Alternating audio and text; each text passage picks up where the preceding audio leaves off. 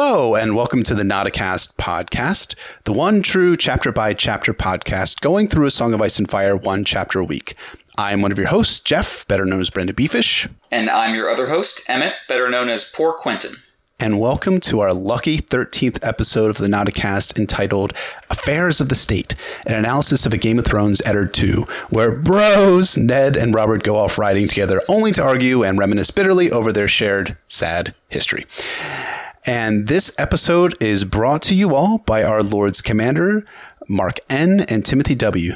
Thank you, gentlemen, for your kind contributions to our little podcast. You are the best. You keep it going. Thanks, guys. And our spoiler warning, as we say in all of our episodes, we'll be talking about all published books. That is the five novels, the three Dunk and Egg novellas, the histories, interviews with George R. R. Martin, the Winds of Winter sample chapters, as well as Game of Thrones, the TV show. Anything and everything. So, an enduring part of our podcast, for those who contribute $10 or more a month, uh, that is our Sworn Swords, our King's Guard, and our Lord's Commander, you all get the opportunity to ask us a question if you'd like to ask us. So, thank you all for con- contributing. And we have two questions this week. Um, we've got the first one is comes from Sir Travis M., one of our Sworn Swords, and he asks, Best Star Trek captain and starship. Okay, so um, I'm I'm This gonna. is the awkward part, guys. So uh, I have to admit something to you guys, and I want you all to take this very seriously. And um, I, I I haven't watched Star Trek since I was about seven years old. So we're talking now. I'm 34 right now, so now we're 27 years ago. I don't know. I'm not a math guy, so I I I- I guess uh, I, Picard has the best gifts on on Twitter, from what I could tell. So Picard and the Starship Enterprise, right? He he's the commander of the Enterprise, correct? That is the one he commands. Yes, that is that is the name. That is the name of the Star Trek ship. Very good, Jeff. Oh yes. You got it just right. Okay, so let me ask the actual expert. Actually, can you rank us, Emmett, the Star Trek captains and starships from worst to best? Damn, that's that's putting me on the spot. Um, I don't know if I could do the the starships best to worst. Captains. I was Sisko is definitely number one, even though technically not a captain. But as far as protagonist of the show, leader of the flock within the given show, uh, Sisko from Deep Space Nine was the best. Okay. Uh, there's there's the it sums up perfectly. There's the mischievous interdimensional being Q, uh, who would always just appear out of nowhere to torment Picard because Next Generation was really campy in that way. Uh, you know, he'd show up in like with like a mariachi band or like vanish Picard off to a dimension where he'd have to fight the Borg. He, you know, whenever the show got stale, they just throw Q in there for fun. And uh, he shows up to bother Sisko once, and Sisko hits him. and uh, Q said, "You hit me. Picard never hit me." and Sisko said, "Like I'm not Picard." and that was that's Deep Space Nine. The whole show was just like, "Yeah, you love TNG. We love TNG too. But guess what? Flip every part of it over." So I, I, do, I mean, that's why I love Deep Space Nine as a whole, and Sisko as a character. I mean, Picard. You are correct about what the internet has done with Picard. The internet has captured him, has captured him perfectly in all his all his exasperated glory. So you can't go wrong there. So he's, he's um, your number two? I, I'd have to go with him as number two. Okay. Yeah, the, the backup to Sisko in case anything happens Sure. to Sisko. Which, which Deep Space Nine being as it did, things tended to happen to Sisko. So it's good to have a backup around. Interesting. Were, were there other captains? I, I- just don't know these things beyond beyond the two you mentioned. Uh, well, I mean, the, well, there's always Kirk, of course, from the original series, True. the classic space cowboy. Although he, his his reputation tends to get a little inflated over time. On the show, he was, you know, no no one was really that out of control on the actual shows of Star Trek. They're mostly just very calm, orderly people who do their job. I get why it's suffocatingly boring to most people, but just for a certain for a certain number of people, it's just very calming. It's like watching a lava lamp. It's just everything is fine. There are calm, patient people doing their jobs in space in the future. Nothing, nothing is ruined. The president's fine. Every, everything is good. Star Trek is waiting for us. Um, That's cool. and you know, so, so so Kirk's not actually that much of a hothead in the original show. So he's he's just basically a less smart version of Picard. So I don't find him that comparatively that interesting. And then Janeway on Voyager, and she's kind of annoying, but she gets she she does get the most interesting ethical like debates over what to do as a captain, uh, more than like or like the most interesting and the, the least easily resolved. I would say, uh, of all the captains. Although I like her a little less because her argument always tends to be that I'm just going to be right, so let's shortcut to the point of the argument where I'm correct.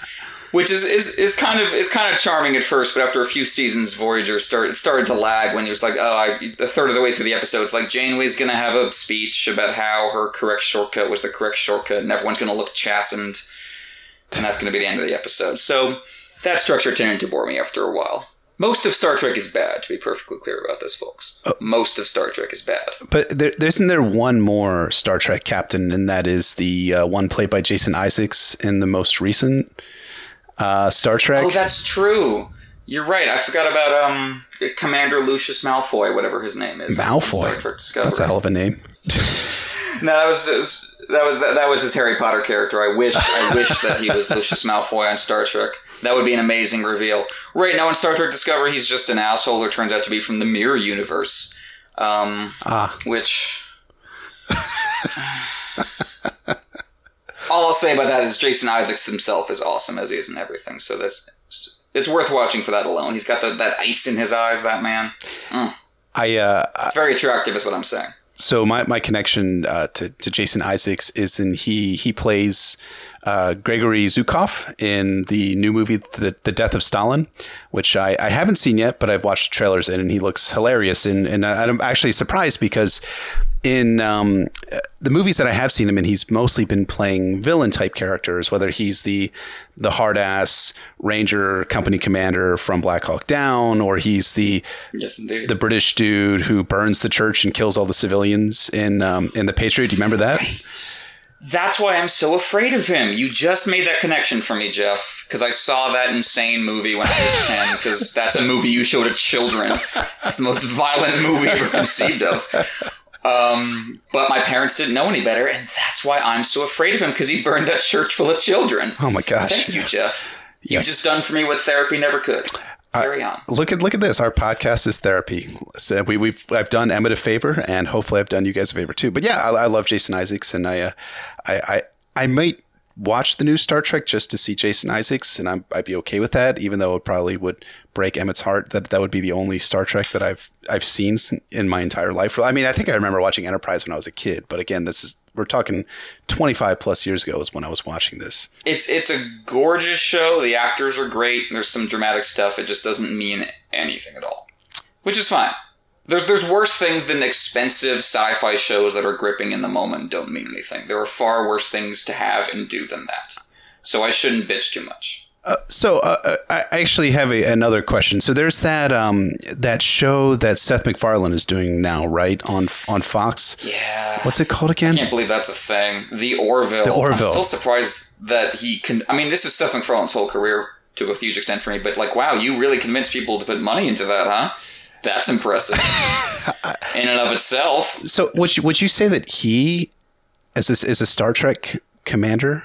I mean, basically, the Orville is Star Trek fan fiction, right? For lack of a better term. Yeah, or exactly. He's a again. It's just it's that black you- the Black Mirror episode of Star Trek. Did you watch that, Jeff? I, have only watched a half episode of, of Black Mirror, and I was like, nope, enough. When they were talking about the Prime Minister and the pig, Yeah, that's like, true. It does- I think that might. I, I think I'm good. Thanks, thanks, guys. that that that early one is is is a little little too into itself. That's true. But there is there is one from the most recent season that I love because it's a great spoof of uh, Star Trek and Star Trek fans. It's about a guy in the near future who uh, is a, a video game designer and he has this this uh, virtual reality software in his computer where if he like a coworker he hates or someone who's mean to him like at a coffee shop or something like he gets their DNA and like makes a clone of them in his VR world. Okay. And in his VR world, it's Star Trek, and he's the captain, and they all have to do what he says. And like everything's cheery, and they're just on missions in this VR world, uh, unless they want to leave. In which case, he like you know destroys their face or makes it so they can't breathe or does horrible sci-fi shit to them. But the point is, that's like what the Orville feels like to me. Is Seth MacFarlane just doing that? Like he's just con- he has enough money that he's convinced people to call him captain of the Enterprise. Which, yeah, to be perfectly fair, if I had a lot of money, that's honestly probably what I would do with it. Well, I mean, it's So I can't I can't fault him for that. It's thematically congruent with the name of the ship Enterprise and having the most money to uh, being able to call yourself the captain, right? I mean, you have to give them thematic consistency, right? Yes, Jeff. Star Trek is about the success of capitalism. That's exactly what Star Trek is about. Good, good. Maybe, I'm maybe I'll watch I'm the stare- show. I'm, I'm staring at the camera like Jim in the office right now. Guys, just saying, no, so hard. You don't. You don't need to watch Star Trek now, Jeff. You got. You. You already know it. I- you got it right. I, I can't wait. Now, uh, maybe I'll maybe I'll just watch it anyways now because it's all about the promotion of the free market system, and uh, and yeah, I'm all about that. Um, but it's not. I'm gonna kill myself. Anyway, But yeah. So, um, anyways, thank you, Sir Travis M, for for the question and all the sidebars that I've been throwing at Emmett to try and troll him and piss him off, which has not worked because he's still smiling into the camera on the other side of this uh, this here Skype conversation we're in. True. I mean, you're a charmer, Jeff, so can never be angry for too long. Yeah, so we got one more question from Sir Rob L., one of our Sword and Sword patrons. And he asks, Can you extol a particularly good section of writing without crapping on Grimdark? Asking for my friends Logen Nine Fingers and Monza Murcatto. Yes, uh, there. I, you know, one of the things we we talk about in this this podcast is uh, we we do like a lot of Martin's prose. We do kind of when when we feel like it's not done well or it's clunky. Some of the John writing in particular, uh, we we will say that it doesn't feel amazing and it doesn't read well. But there are lots of times where Martin's prose is, is amazing. And I'll talk about one section from this chapter itself later on. Um, but I, I think, and we talked about this in our The Dance with Dragons versus the Storm of Swords episode. I, I think that we both agree that Martin's prose improves as he progresses through A Song of Ice and Fire. The Game of Thrones is probably his worst prose, though he has a number of fantastic lines in it. But by the time he gets to A Dance with Dragons and into The Winds of Winter, we get I, I think his Martin his prose does improve a lot. Um, so I chose one passage that I really really liked a lot, and it's from The Winds of Winter. It's from Arianne's second chapter.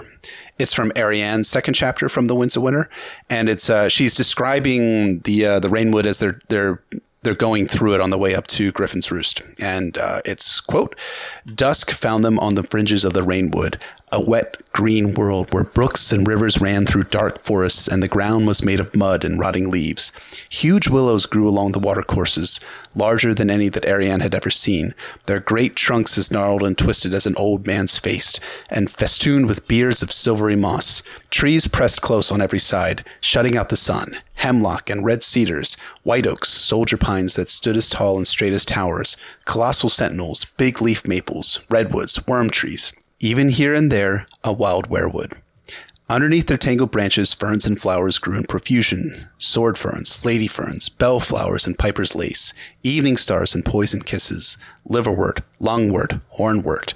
Mushrooms sprouted down amongst the tree roots and from their trunks as well, pale spotted hands that caught the rain. Other trees were furred with moss, green or gray or red tailed, and once a vivid purple. Lichens covered every rock and stone. Toadstools festered beside rotting logs. The very air seemed green. And I just love that passage. One of the strongest things that Martin does in his writing is his descriptions of the of the atmosphere around. So what he does really well, in my opinion, is the atmospherics. And and I don't mean to, cra- to always crap on on Grimdark, and I don't think that Emmett does as well. It's just that it, it, it has become kind of mainstay in fantasy fiction now, where it has, in my opinion, and. I'll let Emmett speak for himself, but I feel it has overwhelmed some of the romanticism that that is the root of fantasy when you're talking about Tolkien's world, when you're talking about C.S. Lewis and others. There is that sense of romanticism that um, works. I think it should be the base from which all fantasy should grow from. Uh, obviously, that can be taken too far, and it can become, as as Martin has talked about, it can just become Tolkien or C.S. Lewis clones, and those aren't as good. Um, and that's something that Martin is rating the Song of Ice and Fire against. But I do love Martin's description of the world here in this Arianne chapter, it's it's it's I, I can feel it. I can see the entire picture that Arianne is, is describing here. I can see the moss, the trees, the ferns, the flowers, and the very air seemed green. I I can feel that. You know, it's a very visceral feeling that I get from this. And it all springs from my in, in my opinion, it springs from Martin's romanticism and that kind of almost Tolkien-esque description of the setting and the surroundings that the characters are going through. And I just I, I love that. And I think that's just fantastic, good writing on Martin's part. And yeah, I mean, there's there's all sorts of other portions as well, but that's just the the the passage side shows. It is a bit longer, I admit, but I, I, I do love that one a lot. I couldn't agree more. It's a gorgeous passage. Uh, it reminds me of uh, appropriately enough of Bran's chapters in Storm and Dance in a lot of ways in terms of the the nature imagery that you were describing there. Yeah, and I think that's I think that in terms of Martin's relationship to fantasy and what he loves about the genre and is trying to bring to the surface uh, you know, nature imagery is really central to that. If you look at Tolkien and C.S. Lewis, and a lot of the best in fantasy is about you know celebrating the the countryside yes. and renewal and faith in nature and seasons and so forth. And uh, obviously, that stuff you can uh, soak the hell out of it for beautiful imagery. And oh, Martin yeah. always does that well, and, and that passage is a, is a great example of it. Yeah, you said it, it's so cinematic. It feels like t- like Terrence Malick or something, you can almost see the cues. Like this is where you zoom in on like the pine needles, yes. and you zoom out as the dragonfly comes in. It's like it's it's gorgeous stuff, and it's and it's appropriate. It's Arianne's entering this fairy tale-ish world of the prince from over the sea who has his perfect hmm. backstory that you're not supposed to question. you know, it's not too closely. It's it's it's it's exactly it's it's appropriate for what's what's going on in her story. So it all it all fits. It's it's it's a gorgeous passage. Now, do you dislike grimdark as a form of, of writing in fantasy altogether, or is this something that you feel like, or do you or do you feel similar to me that it's a bit overdone in in some of the modern um, modern offerings of, of fantasy writers that they, they get to the grimdark side of it without capturing the romantic. I mean, my favorite character is Stannis. Like, I can't pretend I don't have an attraction to the grim, dark, foreboding characters and the places of the world. Uh, no, I get I get the rush and the catharsis and just the you know there's it, it became the dominant tone of fantasy for a reason. There there is there is a, a power and a heft to it you know, just with the gravelly voiceover and the growling. I just think of Warhammer. It's just Sure. you know that there that aesthetic has has a definite appeal and can be done properly. I think. I think what Martin really brought out more than anything else was look if you want if you want the the gut punch fear moments and horror if you want that to mean anything you have to invest in the romanticism side otherwise the big gut punch moments don't mean anything when they come Right.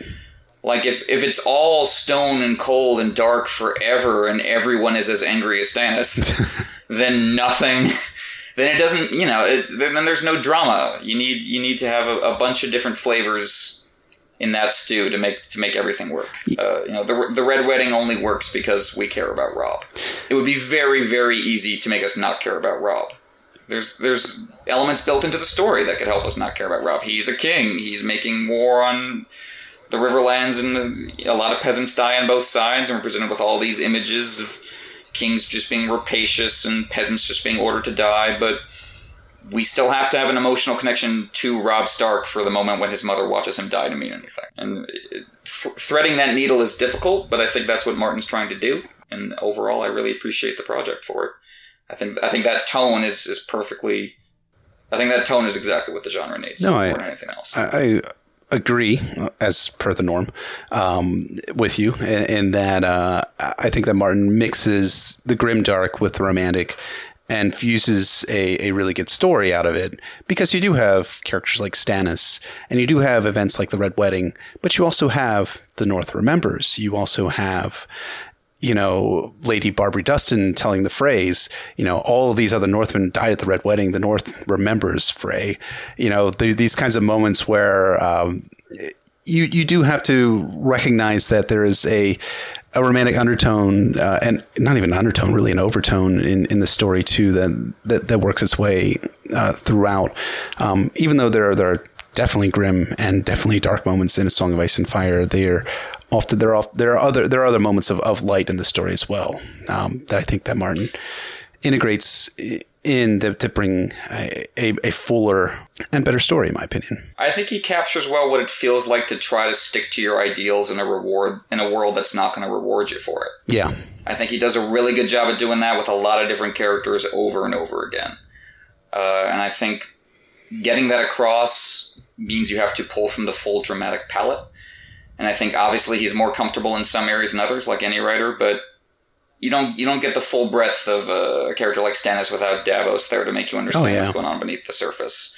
and I think that's that's you know what what you end up with uh, if you go if you go full grim dark is just a bunch of Stannises and Sandors just sitting at a, sitting at the end growling to themselves, and ultimately, that you know just dramatically that just doesn't amount to much. I mean, this is a story where you have Victarion Greyjoy and, and Davos Seaworth occupying the same narrative space, and so I think that uh, that I think that's a good summary of a Song of Ice and Fire, in, in my opinion, anyways. But um, but yeah, so uh, one of many, one of many. Uh, so thank you, Sir Rob, for the uh, for the question and for the discussion that it um, brought up. And with that, we will move on to the Game of Thrones Eddard 2. I'll be doing a not so brief synopsis. The synopses are not getting any shorter, unfortunately, or fortunately, depending on your perspective, um, because these chapters are getting more and more complicated and complex and all these sorts of things. But we'll go into that. So, a not so brief synopsis. Tell them all about it, Jeff. I will. I will. Uh, so, a not so brief synopsis of A Game of Thrones Eddard 2. Robert Baratheon wakes Eddard Stark from his dreams to go riding with him an hour before dawn. Ned encourages Robert to come inside his tent, but no, Robert is restless. He wants to explore the northern country. So Lord Eddard dresses, mounts his horse, and rides off with his king, Robert Baratheon. They rode in silence as dawn broke around them. When Robert finally stops, he exclaims, Gods, it feels good to get out and ride. The man was meant to ride. He then complains about Cersei's carriage, jokingly threatening to burn the thing to the ground if it breaks one more axle. Robert then wistfully wonders whether he and Ned should take the road to sellswords and leave all of this behind. Robert brings up wenches and asks Ned for the name of his bas- of Ned's bastard's mother. Her name was Wylla, and I would sooner you not speak of her, Ned replies coolly.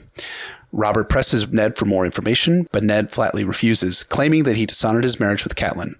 Robert grumbles a bit, but he lets it slide for the moment. They ride on farther, and Ned points out mounds to Robert. And Robert wonders are they in a graveyard? There are barrows everywhere in the north.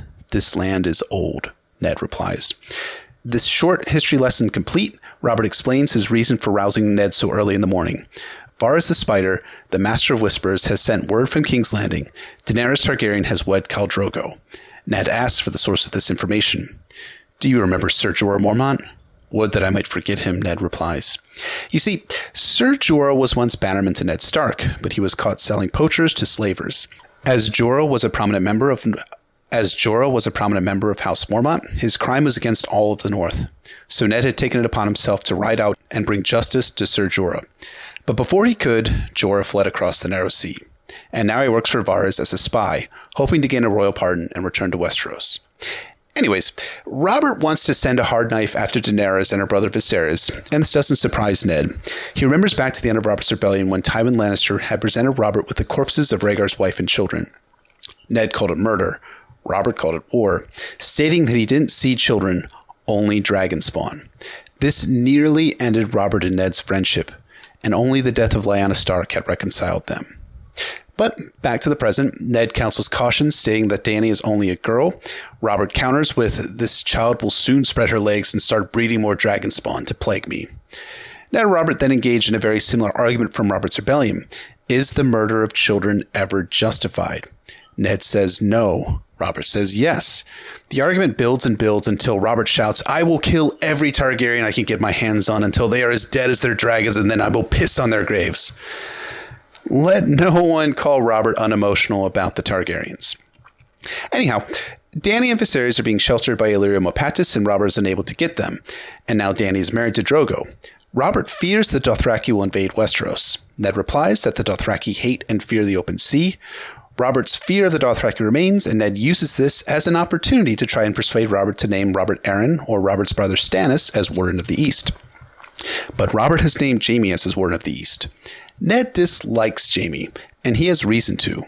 Not only does naming Jaime Warden of the East essentially put half of the armies of Westeros under Lannister control, there's a bit of history between Ned and Jaime, as Ned explains to Robert. During their completely 100% justified rebellion against Aerys Targaryen, Ned and his men marched to the Red Keep. There they found Aerys II Targaryen dead and Jaime Lannister sitting high above everyone atop the Iron Throne. No one spoke until Jaime Lannister until Jaime laughed and told Ned that he was just keeping the seat warm for Robert. To Ned's chagrin, Robert thinks this is hilarious. His laughter booms. Finally, Robert kicks his horse and urges Ned to come with him. And for the first time, Ned wonders about the wisdom of what he was doing coming south instead of staying with Catelyn and Bran at Winterfell. A man could not always be where he belonged, though, Ned thinks glumly before riding after Robert. And that is a, again, not so short summary of a Game of Thrones Eddard 2. Wow. I uh, I love this chapter, man. I I, I mean, I, I will say I, I love Bran too. It's it's great, but I this chapter is just chock full of all the stuff that I love about the series, and yeah, I, I love this chapter. This is great. Beautifully said, sir. I agree. I mean, I have similar thoughts about this in some ways to uh, Daenerys' second chapter, in that whereas Ned's chapter, Ned's first chapter set the mood, set the introduced the characters perfectly, introduced what the central political thrust is going to be for Ned going forward, being Robert's hand of the king. But that this is the chapter where you really start sinking into who these men are, yeah. what they mean to each other, how that's changed, what they want from each other now, and all the baggage they're bringing to the table. Because this is this is baggage colon the chapter. coming com- coming back to it, there's the the amount of like unprocessed stuff and grievous wounds from backstory that these two are bringing to the table.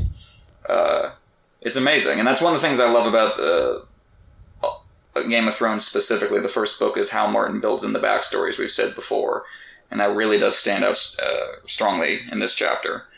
Yeah, for both uh, for both for both Ned and Robert in very different ways. No, you're you're absolutely right. And uh, again, this is another chapter where the backstory weaves itself in really, really well with contempt with contemporary events in the chapter itself.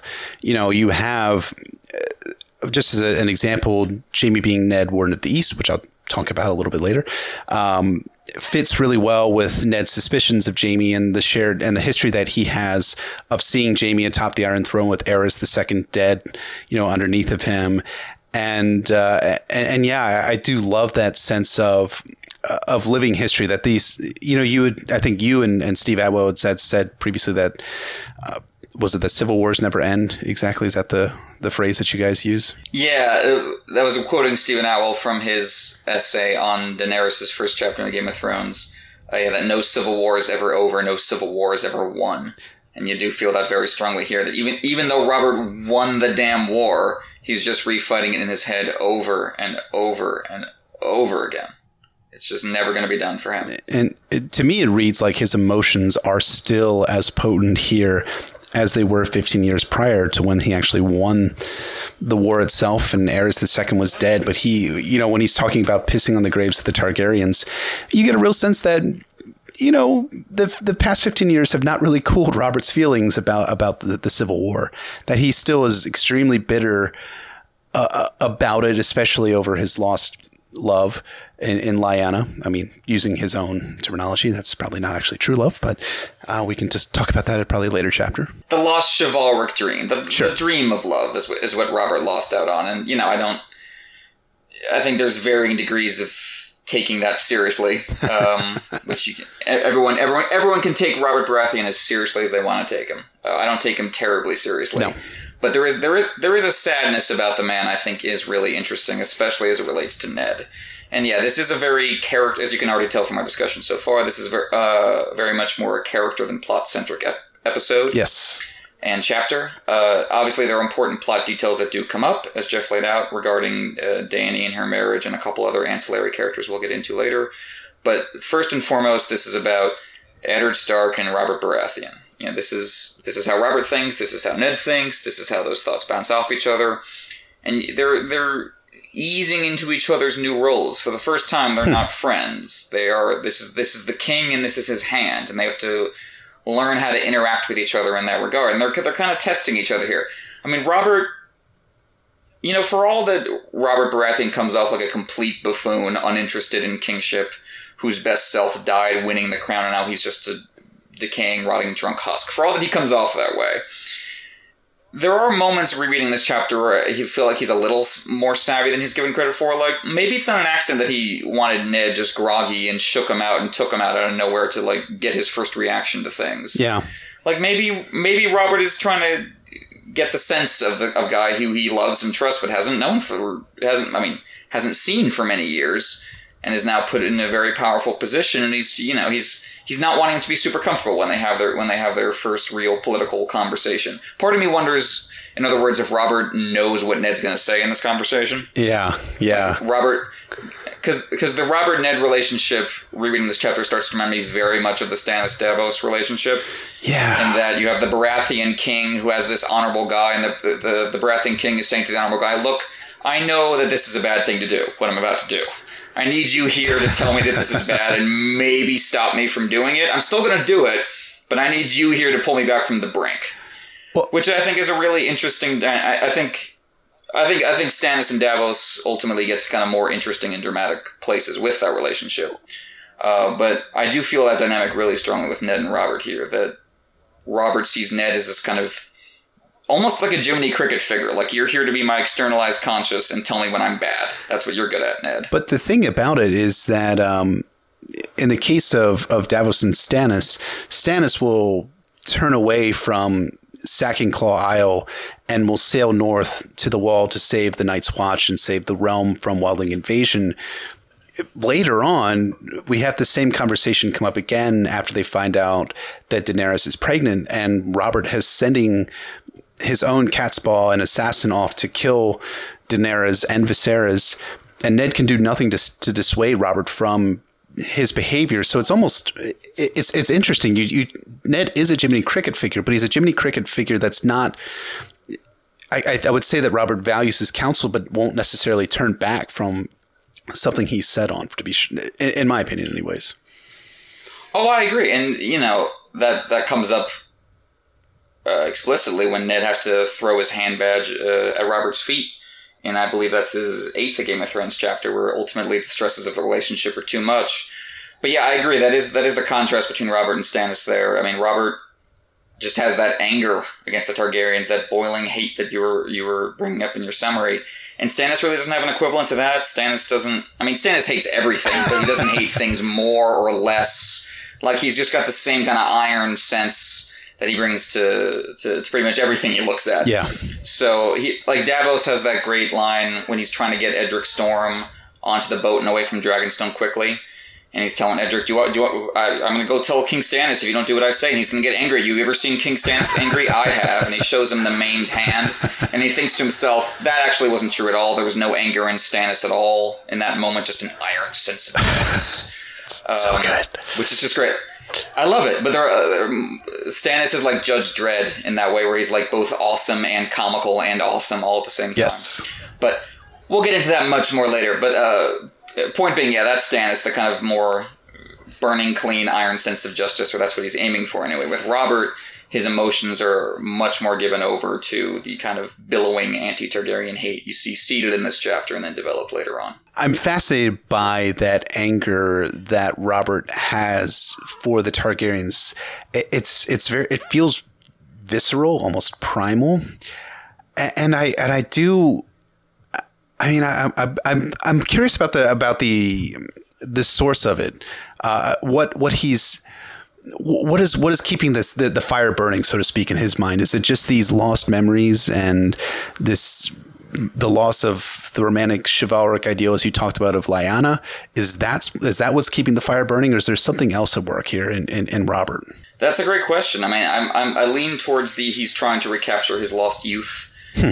angle for for Robert as far as why he's reacting the way he does. I mean, this the chapter starts out that way where he's it's the, the two of them, Ned and Robert, riding horses, and uh, yeah, Robert has that great line. It feels good to get out and ride the way a man was meant to ride. You can just hear. I love Mark uh, Mark Addy on the show. He just gets the Robert roar just right Oh yeah, where everything Robert everything Robert Baratheon says is just a little too loud. You can feel just like the volume turned up too much on his mic, which is never appropriate. And you get you get that sense from his dialogue, um, and you get the sense of Ned remembering, oh right, I'm the quiet wolf. I'm the guy who ran by his side and kind of chuckled quietly at his jokes. this is how things used to be right. because yeah, uh, he says he's gonna uh, uh, burn the damn wheelhouse that's that Cersei's been uh, creaking her way up the, the neck in, and uh, Ned is quote is Ned laughed. I will gladly light the torch for you. Good man. The king clapped him on the shoulder. Like you get this, there the sense of like you're walking into uh, your parents' attic and blowing cobwebs away and getting dust off the old photo albums and stuff. Like there, it's muscle memory between these two. Sure. They're learning how to be friends again, even though it's taking place under the shadow of their new relationship as king in hand and kind of the the thornier decisions they're going to be getting into. But yeah, I there's a lot of reasons Robert the way he is, but yeah, I, I would trying to recapture his lost youth. I think is the best explanation for No, I like for that. anger. I like that. think he's he gets the sense that his best self, like he later says, Rhaegar Rhaegar won. He that's what he feels like deep down, and he feels so angry at the Targaryens that he he gave up his best self and his best days to beat them, and at some level, they ended up with what he really wanted, and now he's he's just left. I mean, there's there's, there's such a strong connection between in this chapter and elsewhere when he feels good is, is like you know he says you know being out on the horse and when he's when he's in bed and when he's in battle like that's when he feels alive when he's out out doing stuff. Uh, and that's connected to being young and athletic and in your prime and not a guy in his 30s who's starting to you know get the sags under the eyes and a few pounds too many and can't drink quite like he used to and can't ride quite like he used to. And and now but now he's got his best friend from youth back so we can feel like the young days again and we can go out riding like we used to. And you know that's again there's there's a there's a limit to how sad I can feel for Robert given the Sure. decisions he's made, but you do you do feel for him uh, when it comes to stuff like that. I think. I mean, it kind of reminds me a little bit of uh, some when I when I go out with my college friends. I, there was a, there was a time we went out about six or seven months ago, and it was kind of like we were like bar hopping like around Baltimore, and it was great and it was a lot of fun. But at the same time, like we all went home to our wives and children, you know, after that. So uh, you know, it's it's we can only recapture only a little bit of what we were like 15 years ago. God damn it, it's been 15 years since I've been in college. Uh, We are we are that old. True. that's true. Um, but but yeah, it's uh, it's it's interesting though that he that Robert is so angry about Rhaegar Targaryen, about Aerys the second Targaryen, and he's willing to send a hard knife, as he says, after Daenerys just for marrying a a, a Dothraki horse lord. But there's someone else who has a knife almost at his throat at this juncture, and he doesn't seem at this juncture to be that aware of what's going on under the surface in his own court. That's true. That's the other kind of frustrating thing with Robert. I mean, deliberately on the author's part, but just frustrating about him as as a person is that he's got this intense paranoia about the Targaryens, and like I've already made my decision. It's worth worth the cost. I'm going to have the knife after them. Uh, he's got all you know. He's listening to his intelligence. He's he's acting as like a you know as, as a head of state does when when there's when there's an urgent issue. But when it comes to the Lannisters, he's like a resentful child that has to be told like maybe you shouldn't. I mean, Ned has to just like so carefully talk to him like maybe you shouldn't be letting these obvious assholes take over the entire government. Like he, I mean that's That's true. it's something we touched on before, but we'll get into as we go along that Ned starts to realize that he and Robert have very different ideas about of what Robert's rebellion was about, Yeah. and that comes to the that comes to the fore so much in this chapter when Ned's saying, you know, that Jaime's swore Jaime's uh, killing Aerys uh, tainted the throne that Robert sits on, and for Robert, it's just like someone had to do it. What I was gonna be king, and clearly Aerys had to go, and there's. And there's of course there's definitely a truth to that. Yeah. Uh, but it, it kind of it kind of sullies what uh, the the ideals that Ned clearly cares about, and then for Robert, it seems we're we're we're more means to an end. You can kind of just tell that Robert doesn't care about those higher ideals because he's let the Lannisters corrupt the government so thoroughly, Yeah. and because he's let Littlefinger run up the debts, and because uh, he's hasn't he doesn't realize that when Renly brings up Margaery that maybe he should wonder what Renly's got going on. Yeah. Like he, you know, he's he's he's just not aware. the The only threat he can focus on is the, is the Targaryens. I, ironically, the most distant of threats. Right. The one that's the most only only looming in this book. The one that will trouble him, as Ned says. This is a shadow of a threat, half a world away. Uh, there, you know, there, there are knives at the door that he's just not paying attention to. There's a bit of dramatic irony in that Robert's paranoia over the Targaryens eventually leads him to sending a, hard knife after Daenerys and Viserys, and this causes the Dothraki and Khal Drogo to be like, ah, we will go to Westeros and we will rape our way through the country and kill thousands and all these things. So Robert's paranoia it, it, doesn't obviously manifest itself, or at least it hasn't yet in the story manifested itself out, but it, it probably will at some point down the road. Um, but it, there is that sense of irony that Robert lets his own paranoia make a a not real threat, a real legitimate threat, come down the road towards as we, we travel towards the end of a Game of Thrones. You're exactly right. He he brought it about. I mean, it's set up so perfectly in that Dany chapter that she was getting nowhere with Drogo in terms of persuading him to turn to Westeros until the assassination attempt. So, yeah, you could, couldn't come up with a more beautifully poetic meditation on the folly of retribution and man's violent ways leading to violent ends than that. It's it's, yeah. it's a it's a really perfect setup. But yeah, what you said about uh, about hanging out with your college buddies, then going home to the wife and kids at the end of the night, that's that's stuck with me because that's really the problem here is that Robert can't. Yeah. Because when he goes home to his wife and kids, he's miserable with it. Yes. Like he's talking about the wheelhouse and how much he hated being in that damn wheelhouse with Cersei and that's the other part of Robert's like self-loathing and hatred of everything that's happened since he took the crown is that he ended up with Cersei. Yeah. Which, I mean, this again, this is not to remotely excuse what Robert does to Cersei, no. but I understand being unhappy married to Cersei Lannister. Anyone would. Yeah. So she's just a nightmare. So there, uh, there, so there was that sense like Robert can't can't embrace a grown up self because he doesn't have what Ned has, which is an organic, loving relationship with someone he got to know and trust over time, and who, with whom he has children that they both adore. Like that's that's the ideal, and that and Robert just doesn't have it, and is, it never has it, and he has the grand irony of the kids kids around him that he thinks are his but are not, and the kids that are his but he doesn't even pay attention to that are just scattered all over the kingdom, and it's yeah, it's just kind of this, this wretched portrait of a man who you just feel him throughout this chapter and the whole book just grasping at what he had in the past and the life he had with his friend and it's just all gone. It's all all decayed. Yeah it is that. Um, one of the, the again interesting things about that relationship is that they, that Ned and and Robert are clear contrasts in personality in appearance. You know Ned is seems at least as we can tell to be physically fit He's not overweight. He's soft spoken.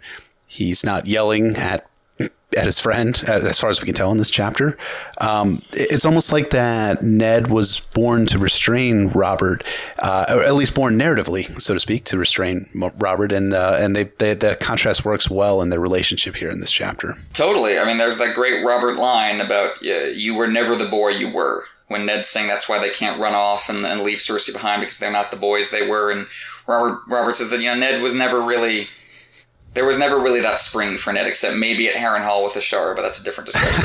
like there was never there was like you know that image of Robert and all his the glory of youth and the, the laughter in his eyes and the, you know as he strode out to be a perfect maiden's muscled fantasy god prince that he was like Ned Ned never really had that, you know, no. in his youth. He never really had that moment where I feel like this is my prime, this is why I live. You know, he he didn't have the glory days that Robert is pining for. His relationship to his past is just much more horrifying than that. Yes, like, like even much sadder. And uh, I mean, that's the contrast we get into with this chapter is Robert Baratheon. You think you've got ghosts? Just look at Ned Stark over here with his dead sister constantly whispering in his ear as he tries to keep his, his her bastard son safe from you. Yeah. Um, but yeah, I completely agree. That is the relationship as it's set up here. Is that Robert, you know, bellows into the wind and Ned taps him on the shoulder and whispers in his ear. Right. But, you know, Robert acts and and the hand, you know, the hand restrains. Yeah. Um, and that you know his.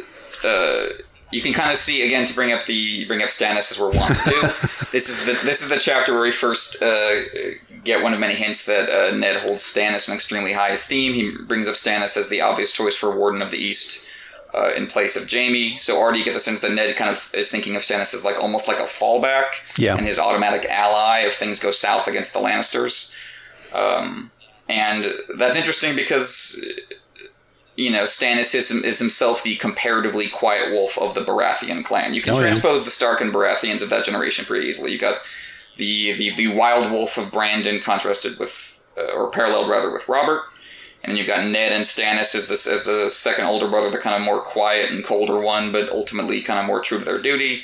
And then you've got uh, Benjen and Renly as the pups. Interesting. Um, and I think you can you can see that. Uh, I mean, there's the great line from the show about that Robert says that Ned was the brother he chose, and you do kind of get the sense that like Ned is a Ned is a version of Stannis that Robert gets along with and can talk to, Yeah. without just wanting to, without want, without both of them just wanting to kill each other by the end of the conversation, which is how it seems like it went with Robert and Stannis most of the time. You know, it's, it's it's always funny to me. I, I think the the contrast between Ned and, and Stannis is that they do have similar personalities, but where Stannis will be like, well, well, Robert will be like, I'm going to give Storm's End to Renly. Stannis to be like, you can't do that. I'm sorry, that's just not right. You you can't do that, Robert. Whereas Ned would be like, hey. Bob, let's let's let's talk about this for a little bit. Let's let's kind of reason through this. Let's go through the history of Storm's End. Whereas Stannis is like, that's just wrong. You just you can't do that, man. just the rules. The rules aren't that. I mean, I love Stannis because he's like the kid at the family gathering who has like memorized the inside of the top of the Monopoly case where all the rules Right. are. And like he's gonna bring out some weird ninja shit on you about how the bank actually works. That's Stannis, and that's he's adorable for that reason. But yeah, he's just you, yeah. Ned is much. Ned is you know not certainly not the best politician on Song of Ice and Fire, but Ned is Ned knows how to handle Robert and how to kind of shape him and and not necessarily bend him to his will, but he knows how to argue with him. He knows like, okay, here's how I phrase this properly, so Robert will listen to it. Where Stannis is just Stannis just says it, which is that's Stannis' appeal, but that's not going to work on Robert because Robert, uh, as Cersei said, likes to be surrounded by smiles. That's right. which is his strength and weakness. It is. Um, but there is someone that is a very astute politician in Robert's court, and that is the character of Varys the Spider, who gets his first mention in this chapter. And, and I, I got to say, Varys is one of my favorite characters in the Song of Ice and Fire, so I have been rubbing my hands waiting for us to finally get to Varys here in, in, in A Song of Ice and Fire. But I will let you open with opening thoughts on Varys, and I will come right in after. Well, agree. I'll, I look forward to yours already, sir. Uh, yeah, this is Robert has a very interesting line here when Ned invites him into the tent at the beginning of the chapter to go over these affairs of state, and Robert says no, they want to write out because quote the camp is full of ears. Now, of course, Robert also just wants to write out because again, he's trying to reconnect to his youth and his athleticism and his relationship to Ned. But it's also telling that uh, that Varys is introduced kind of in this context of Ned is entering the world of King's Landing where everyone's spying at everyone else and everyone's an informant and everyone has conspiracies and secret plans. Uh, and, and no one uh, embodies that world more than the Master Whisperers, even more than Littlefinger. Varys just is that world Yeah. uh, and and uh, it's it's very appropriate that he's first brought up in the context of of information gathering and intelligence work.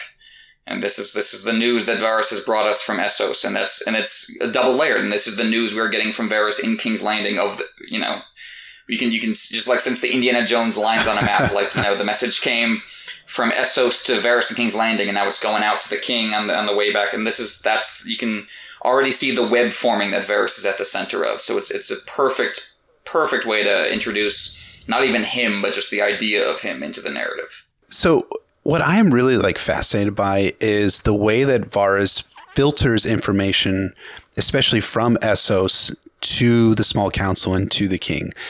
We get a very clear picture throughout a Game of Thrones, or I, I guess especially when we get into a Dance of Dragons, we find out that Varys is clearly the one who's been working with Illyrio the whole time, although you can pretty easily make that connection from the Arya chapter where she sees Varys and Illyrio conspiring in, in the Red Keep dungeon. All that aside, uh, I, I was there's a line from this chapter that made me kind of think a little bit where where Robert says I can't get to this guy or, or rather I can't get to Daenerys and Viserys. Some Pentoshi merchant is is shielding them and shepherding them and keeping them safe. How much of that is Varys being like oh your grace I'm so sorry. We just can't get to Illyrio. We, we just can't get into Illyrio's manse. It's just impossible for for my for us to do that. We've tried so many times to find a way in, and it's just impossible. Your Grace, we just can't do it. I'm so sorry. You know, it, it's it, you get this. I, I get this picture in my mind now, having read the books and watched the show, and um, really grooving in on Varys a lot, and and really enjoying his character. That Varys here is very much filtering and editing the information that Robert is receiving and making it in such a way that you know Robert can't act because he can't act because he Varys at this point in the story he needs Daenerys to go out and marry the and marry Khal Drogo and bring a Dothraki Targaryen unit together for purposes that are still at even at this even by the end of A Dance of Dragons are a little bit unclear whether it's they're supposed to all join together the Golden Company invade Westeros together, or whether they're and Illyrio had something else at work. I tend to favor the second option of those two. But I, I do think that Varys here is being like, we can't get to Daenerys because he doesn't he, that doesn't gel with his plan, his eventual plan to to bring the Dothraki to Westeros in some fashion to take on Robert at this point in the, in the story, or take on Robert's successors, whoever is going to be in, in the place of Robert uh, Robert here. So yeah, I, I I, I love Varys' introduction here, and I love having that fuller portrait around Varys that gives us a um, a sense of who he is and a sense of how this guy manipulates and uses information, makes himself seem vital, which I think is something that Cersei tells Tyrion in A Clash of Kings. And then, uh, but yeah, but just manipulating people and using information is that almost as his dagger to uh, to to use in the in the political knife fighting that goes on in King's Landing. Perfectly said. Intelligence is Varys' weapon. You see him use that over and over again uh, in this book with uh, with Ned in A Clash of Kings uh, with Tyrion and it's then again with Tyrion at the end of A Storm of Swords. And yeah, it's interesting that kind of Ned is now entering this orbit where you have uh, all these all these people fencing with each other in King's Landing, and he's again he's just he's just kind of treading into these deeper waters. So Littlefinger has already started manipulating him, but he doesn't know that, and we don't know that, and we haven't met Littlefinger yet. But the, the, the ripples of his actions have already begun within the narrative, and we haven't met Varys yet. But already the kind of just the kind of things his story will be about have already been brought to the fore. Like as before you even meet him, you already know he's involved with the the question of the Targaryens returning from Essos and what Westeros does about it, and that's what Varys' character is about to the core, as far as we know from uh, what we've gotten uh, five books in so far. Yeah. That he's kind of obsessed with making that happen for what seems like a variety of reasons, and uh, uh much much more to be debated when we get to the epilogue to a dance with dragons Can't wait. coming soon to you. Yes, right. Uh, Year 2023. But yeah, more than anything else in this chapter, it's it's there to it's there for atmosphere to again lend the sense that Ned is is is wandering into a complicated and sticky situation from which there will be no easy exit. Right, right. You're you're absolutely right in, in that it does. It, it starts to widen our, our our lens in of the political world of King's Landing because there wasn't any mention of Master Whispers before Varys is brought up here, and yeah, it, it, it's definitely it's it's world building, but it's world building with a purpose that's going to serve a narrative function as we progress in as Ned progresses into King's Landing.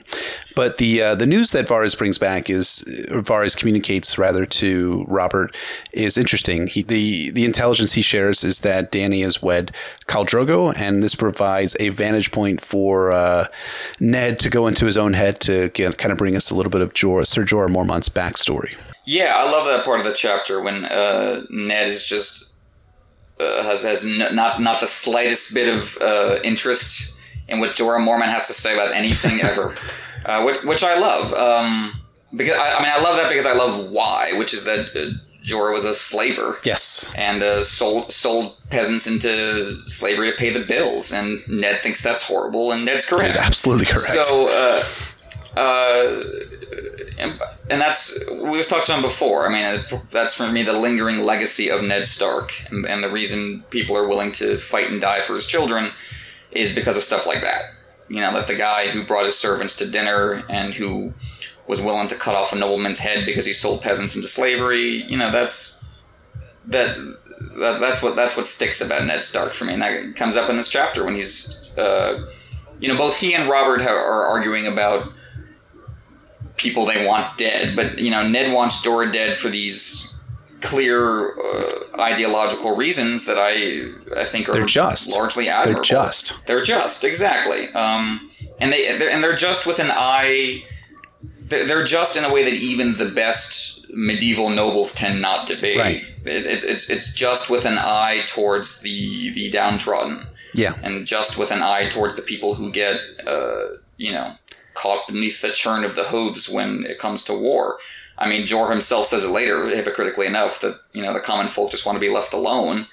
Uh, and Ned seems like one of the few lords who gets that at a bone deep level, uh, in a way that, that, that most of them don't. Well, it's it. Um, and it doesn't. It, yeah, go ahead. No, it's it's you know again to bring back that example that we brought back a couple times. Ned's the guy who brings his cook to to have dinner with him, brings the guy who shoes his horse, who makes his weapons, brings the rednecks of the north, the Flints, the Norreys, the Bucks, all of these folks who are the Northern Mountain clansmen into Winterfell and feasts them, and uh, he goes out and visits them. Like that's the kind of guy that Ned is, and he's also the guy that when one of his most powerful bannermen, I mean, the Mormonts, I would say, are, are a powerful bannerman of the Starks does something that is clearly evil in selling people into slavery, Ned's going to take ice out there and and bring justice to a wrongdoer. He's not going to entrust the Glovers or he's not going to entrust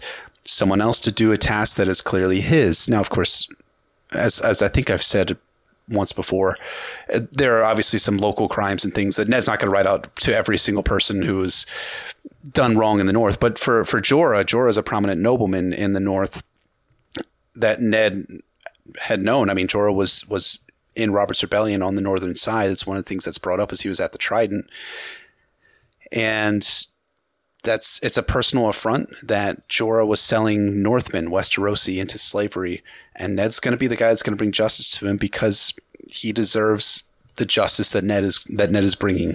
Um, out there, and he's doing it because he loves his people, and he's the guy that's that will eat with the the, the lowliest person in the north and feast them, and that's uh, it's great. It's, again, it's another example of who Ned Stark is, and and what House Stark represents to the whole of the North. Absolutely, and it's it shows an interest in the qualities and aspects of leadership that Robert has showed no interest. Yes, in. like this is that's the stuff that Robert doesn't want to do and doesn't care about. Is get into the nitty gritty of what's going on with your people and what's going on with your vassals and.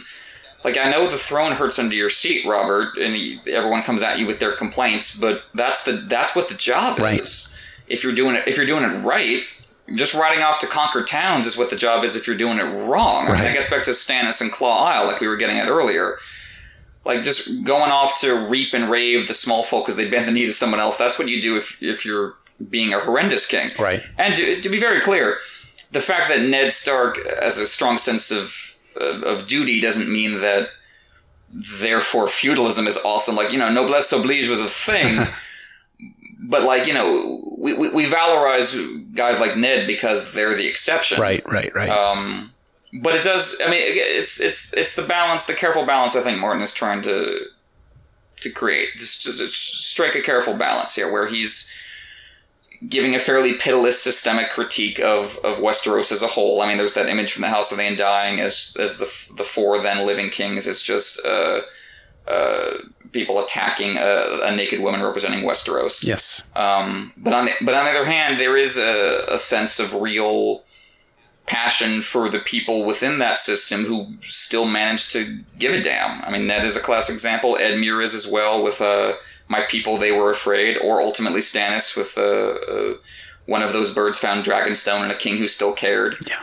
You know, there's there's there's that that strong stuff that you can really find in a character like Ned, and I think ultimately, ultimately that's lacking from Robert. Not that he has no interest in in justice at all, as we'll see when he ultimately takes back the order to to kill Dany on his deathbed, but that with Ned, like that's what's driving him, and with Robert.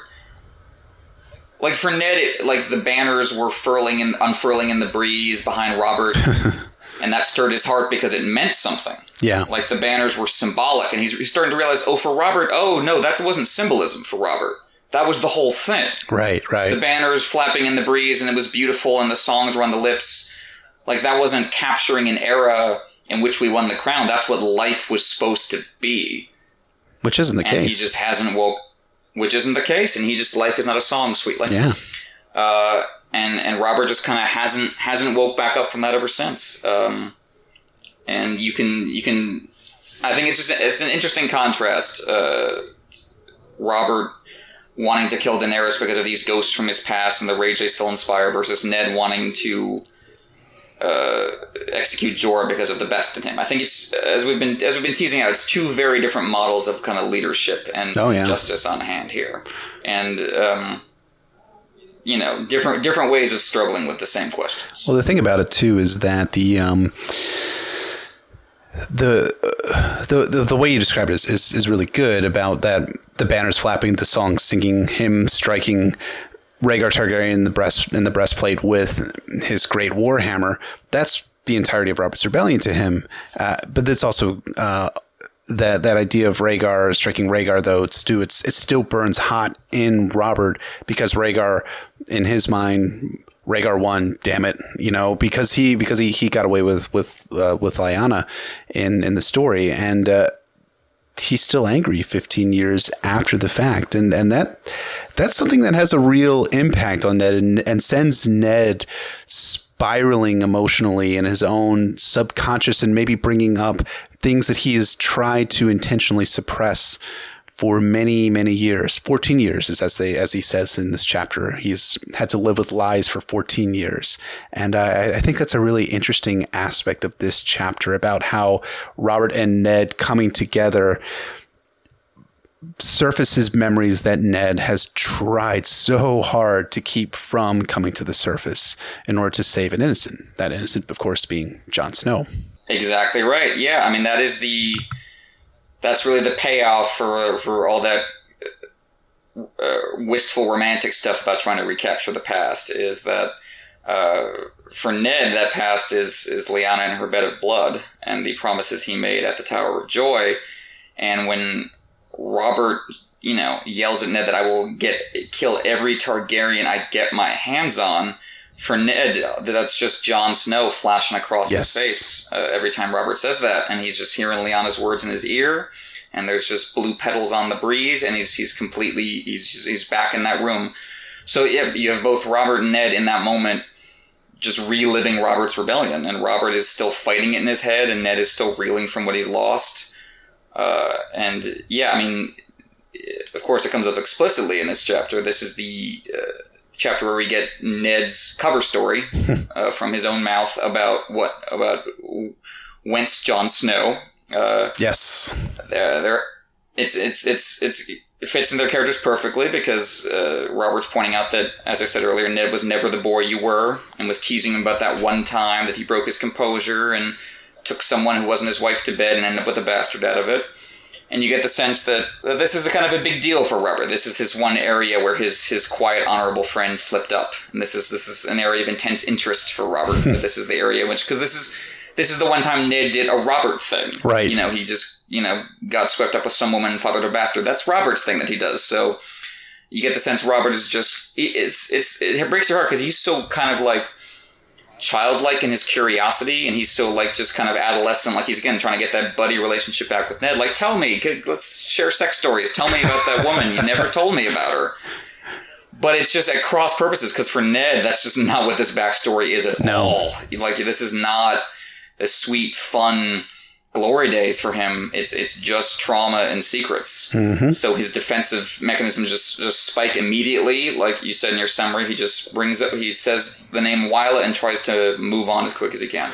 Yeah, yeah, it's it's it's fascinating to me that uh, that that that whole thing um, that Ned is is so quickly trying to be like it, it, her name's Wylla and I dishonored Catelyn, um, which is really fascinating to me because Catelyn doesn't feel that the dishonor came in Ned fathering a bastard because remember when we talked about in Catelyn's chapter, um, Catelyn's second chapter, where she thinks to herself, many men fathered bastards. Catelyn had grown up with that knowledge. It came as no surprise to her in the first year of marriage to learn that Ned had fathered a child on some girl chance met on campaign. He had a man's needs after all, and they had spent that year apart. Ned off at war in the south while she remained safe in her father's castle at Riverrun. So Catelyn basically is saying, you know, the the real stain is that Ned brought his bastard home and called his bastard his son for the entirety of the North to see. Not that he had a bastard, but then we get Ned's perspective here and Ned's story to Robert, which we can pretty safely assume is a bit of a well, it is not a bit. It's a it's a lie on on Ned's part. Um, we should be taking a look at what Ned is saying here about Wylla and about him dishonoring Catelyn and contrasting that with Catelyn saying that no, the dishonor isn't in men fathering bastard. The dishonor is in bringing your bastard home and calling him son. And we should be saying that something it, something else is going on here. That there's something else at work in our mind, and of course, that something else is Rhaegar and Lyanna equals Jon Snow, of course, which is something we've talked about over and over and again in these early chapters because they provide uh, the bulk of the evidence for R plus L equals J. Uh, in the first 12 chapters in A Song of Ice and Fire, it's pretty much the the entirety of the R plus L equals J. I think we can probably base Jon's parentage on this from just these first 12 chapters in all of A Song of Ice and Fire. I agree. It adds a whole other dimension to this chapter when you come at it with R plus L equals J in the forefront of your mind because as as we said, it really explains uh, Ned's reaction to Robert's anti-Targaryen hatred. It lends a it lends this great great bitter irony to the whole backstory that they went to war to get rid of House Targaryen, but then one of them has kept the potential heir to House Targaryen safe this entire time. Yes. Uh, and there's that that you know, and that that dovetails so beautifully with everything in this chapter about about lost backstories and about youth that's vanished into the mists of time and and that, I think you're right. I think it works as a great contrast with Catelyn because what's refreshing and interesting about Catelyn is what a realist she is. Yes. Which is not to say she doesn't make huge mistakes, but they are mistakes made on incorrect realist reads of the situation. Correct. Like she, it's she has not not enough information and trust the wrong people but she isn't she, her head is never in the world of, of stories and songs and she's like none of the stuff Ned and Robert have about the youth that they was was taken from them they want they want back. Catelyn has n- no time for any of that no. she's, she's she's very she's very much focused on the present and she she treats her past like it's like I, Catelyn treats her past like it's a series of file cabinets. She just opens and finds the folder at will and plucks out the memory she needs. And there's the, the, the intense trauma that Ned has of flashing back that's not there with Catelyn. And I think I think we are meant to realize that something doesn't quite add up here. That Ned's cover story seems very much like that—a cover story. It's just designed to for deflection and to avoid further inquiries and it's kind of weird that he's not sharing more with Robert, and it does seem intentionally off with everything else that's happening. And when you contrast that, especially with this official explanation of Wylla, but then the prominence of Ashara Dayne being brought up in Catelyn too, and how Ned reacted to that, we're I think we're already supposed to get the sense that there are multiple stories competing here, yes. which means probably that none of them are true. Yes. If, if they're all being, if they're all kind of competing for each other and one is contradicting the other, then maybe all of them are smokescreen and the reality is, is, is, hiding underneath. And then you get the fisher, the fisherman's wife from uh, Davos One from A Dance of Dragons, where you have, uh, yes, is it, is it Godric or, or Godro? Is it Godric Borrell? Godric Borrell. Godric Borrell. Right. yeah. I kind of fuck up those names. It's kind of my, my thing on this in this podcast, um, where he's saying like, oh well, you know, Jon Snow is the uh, the son of a of Ned Stark and a, and a fisherman's daughter. So yeah, so you have those three competing narratives, and uh, as we as hashtag elite book readers know, the, all three of the narratives are incorrect and wrong. And, and, you know, I do wonder whether there's something like Ned is practicing in front of his mirror for 15 years, the story that he's going to tell Robert if he ever encounters Robert, and Robert asks him about his bastard, like, oh, I I dishonored Catelyn. No, that one didn't work. I dishonored Catelyn. you know, like you know how you do like it. Yeah, absolutely. Robert's never going to buy that guy. Try it one more time. Right. Or like he's. You can imagine him practicing in front of the heart tree uh, right. in the Godswood. I would love I would love Bran to, to see that through the Winterfell heart tree's eyes. It's just Ned rehearsing his cover story speech. He almost sees that. I mean, Bran sees through the Winterfell heart tree. He sees Ned praying clearly right after returning home about hoping that uh, that Jon and Robb grow, grow up closest brothers, and that Catelyn will find it in her heart to forgive him. Um, so yeah, I would, I would, uh, lo- yeah, love to see more of a of Ned's uh, stressful cover story routine because I mean that's like you said, he's been living his lives for 14 years. That's that's so much kind of the tragedy of Ned Stark is he really he built everything in his life around holding on to this secret as as long as he possibly could. Um, and now we're left with his bones. I do love uh, you know the image the image of Robert and Ned riding out into the graves yeah. struck me as I was rereading this chapter because that is again you can see see the coffin being framed around Ned Stark's head there. Oh yeah, for absolutely absolutely sure. Um, So yeah, that was a that was a great conversation about this chapter. Really got in depth on there. We'll, we we got a little bit more in store down the road, um, but I wondered if we might transition into more of our kind of our likes and dislikes, the kind of things that we generally liked about this chapter. Maybe there are specific things. I, I have one specific thing that I dislike about this chapter, um, but yeah, I, I, figured I would I would toss over to you to talk about your likes and dislikes of this chapter. Sure. Well, something we've obviously touched on quite a bit is the relationship between uh, Ned Stark and Robert. It feels very lived in and very much. It's rich with evoked history. Like you know, they don't. It doesn't stop for just paragraphs to detail what they were like as kids with each other. Martin is generally more deft with his backstory than that. You just get a you get an easy sense of how they were as kids and how things have changed just from the way they're talking to one another. Yeah. And there's the sense of how it's like built over time. Like there's the, the the flashback Ned has to the when Tywin presented Rhaegar's children, the corpses, to the newly made King Robert, uh, and and Ned's uh, and Ned's fury about that, which of course is linked to his his desperate attempt to save Dany and Jon Snow and Cersei's yep. children from Robert. Um, that, that that had been almost the end of their friendship when when they had fought over Tywin killing Rhaegar's children or having them killed. And then there's this quote: "This time Ned resolved to keep his temper." Your Grace, the girl is scarcely more than a child. You are no Tywin Lannister to slaughter innocents. Hmm. so, I mean, one almost gets the sense that Ned feels like this is his second shot. Right. Like, like everything, everything went wrong with how Robert's rebellion ended in his mind. Like, we, we had the right cause, we were fighting, we were going to do it right. And then at the end, all we were left with was my dead sister and dead children. Yeah.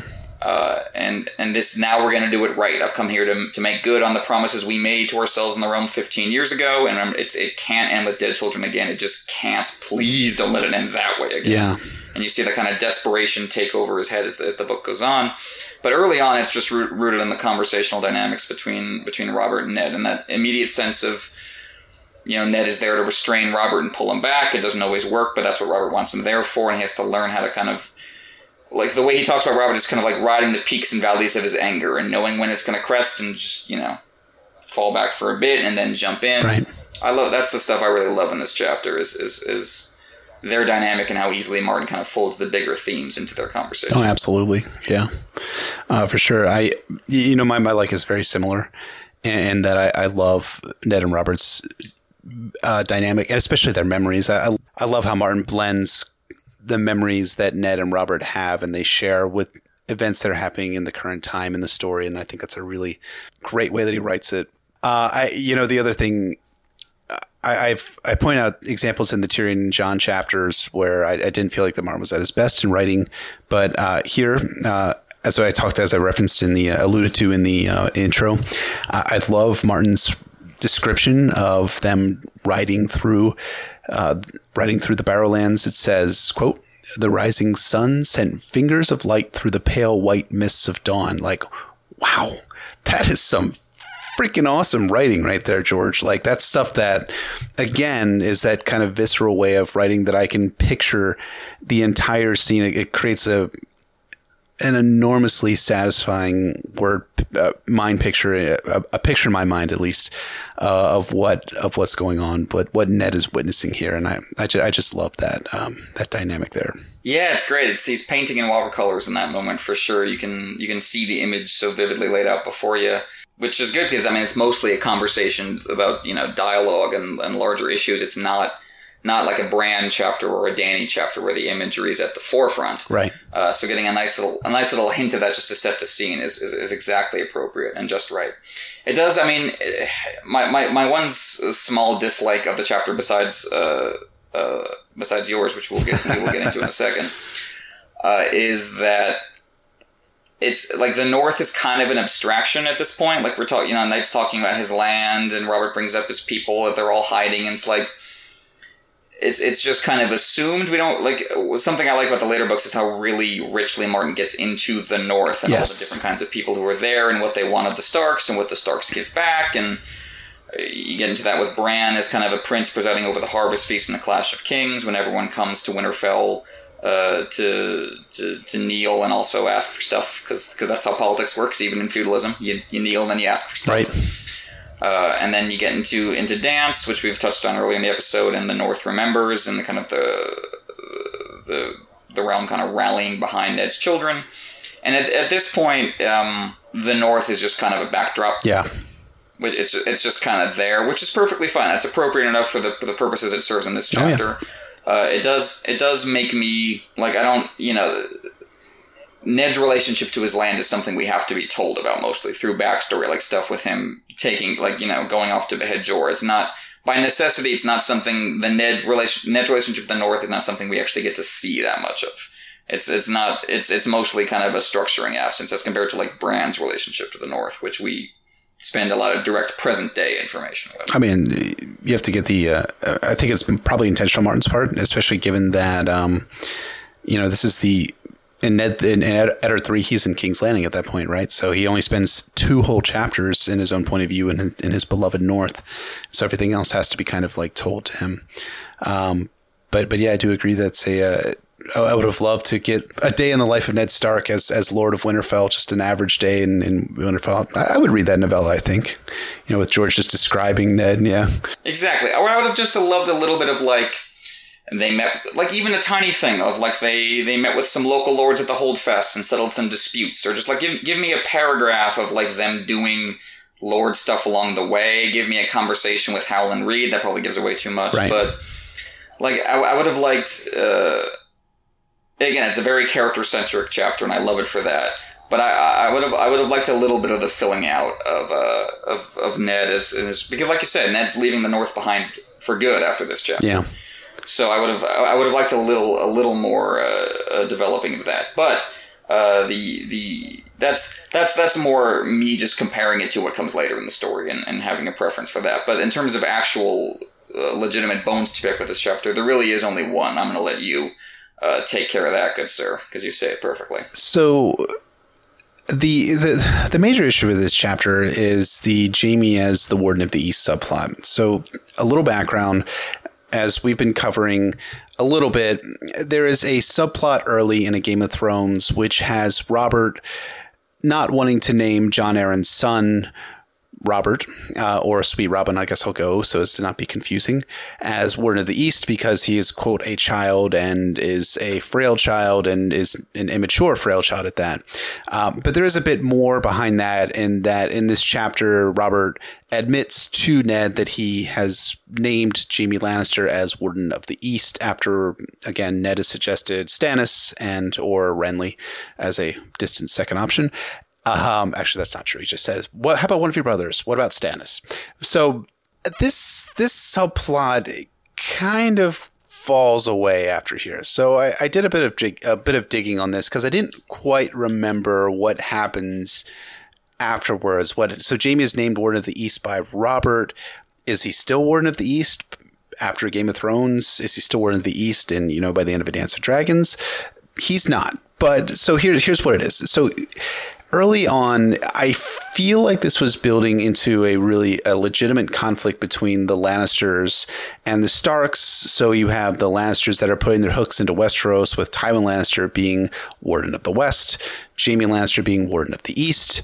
And then, you know, and then the Ned makes the, the point that would, they would then have control of half the armies of Westeros. And I feel like originally this was supposed to be congruent with George's original vision of Jaime killing his way into the Iron Throne, and logically, Jaime would need armies to to kill his way into the Iron Throne. Being the Warden of the East and having his father's War in the West would give him a plausible pathway to power. However, when we get back to the actual narrative, the actual actual published version of Game of Thrones and the uh, the later volumes of A Song of Ice and Fire, the plot really fizzles. It, it takes a back burner in the rest of Game of Thrones. Lysa at one point declares Sweet Robin the quote the true Warden of the East, which seems to be contrasting Sweet Robin with Jaime, who is the named Warden of the East, where Sweet Robin is the true Warden of the East. But then it really fizzles, and later just Tyrion just straight up says, "I'll name Robert Arryn Warden of the East after all," and and he does this to secure to keep the Arryns out of and and the Vale out of the War of the Five Kings. He does this in a Clash of Kings but that's really it. That's the end of, of this subplot that seems to be have a an enormous build up here with Ned being really afraid of Jaime taking on the wardenship of the East and how that could have an impact on on on Westeros and the coming conflict that Ned feels is building because again we recognize as readers, and Ned recognizes that conflict is coming between himself and the Lannisters, or he suspects it is because he's gotten that letter from Lysa, which we get in Catelyn's second chapter. Um, again, I think it's left over from the original pitch letter that, that George couldn't or didn't abandon. Uh, for whatever reason, we're not really sure, but uh, it, it is kind of an unsatisfying subplot that just kind of sticks out like a sore thumb, especially going through on on on this reread. Astute analysis as always. Thank you. Yeah, I think abandoned foreshadowing. You're quite welcome, sir. Uh, I think abandoned foreshadowing is the most likely explanation for what's going on here. Otherwise, it does. I remember my first time through a Game of Thrones, and I was really digging it at this point. And then this particular part came up in Ned Roberts' conversation. I was like, oh no. it seems like the kind of thing I don't like about fantasy, where it just gets into obsessive detail mongering Yes. in a way that where there's no blood behind it and no drama and no like emotions.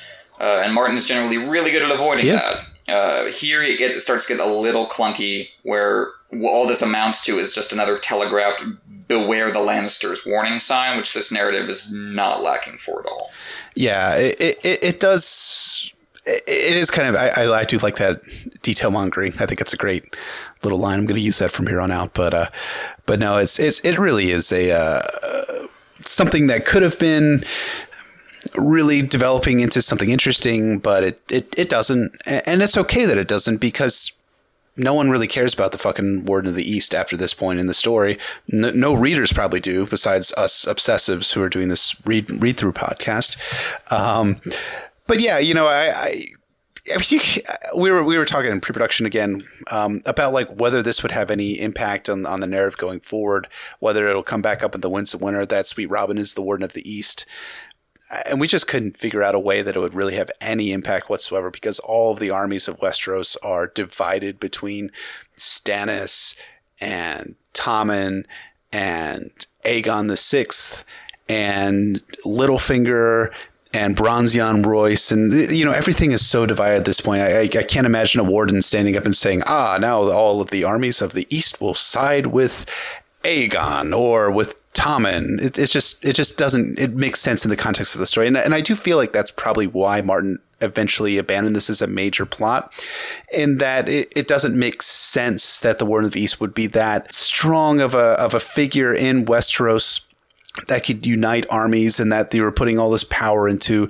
because eastern side of Westeros in the War of the Five Kings is so badly divided between all of the different factions that no warden or whatever like-minded position would be able to unite everyone together. Now, there are things like the Warden of the South, which is um, Mace Tyrell, and the Warden of the North, which is the Starks at this point, but that becomes the Boltons later on, that do play a much more significant role in the uh, in the story as, as we're going to talk about uh, going forward. But this Warden of the East subplot just just fizzles, and and that's fine. That fizzles. It just it, it does stand out when you when you're doing this read through.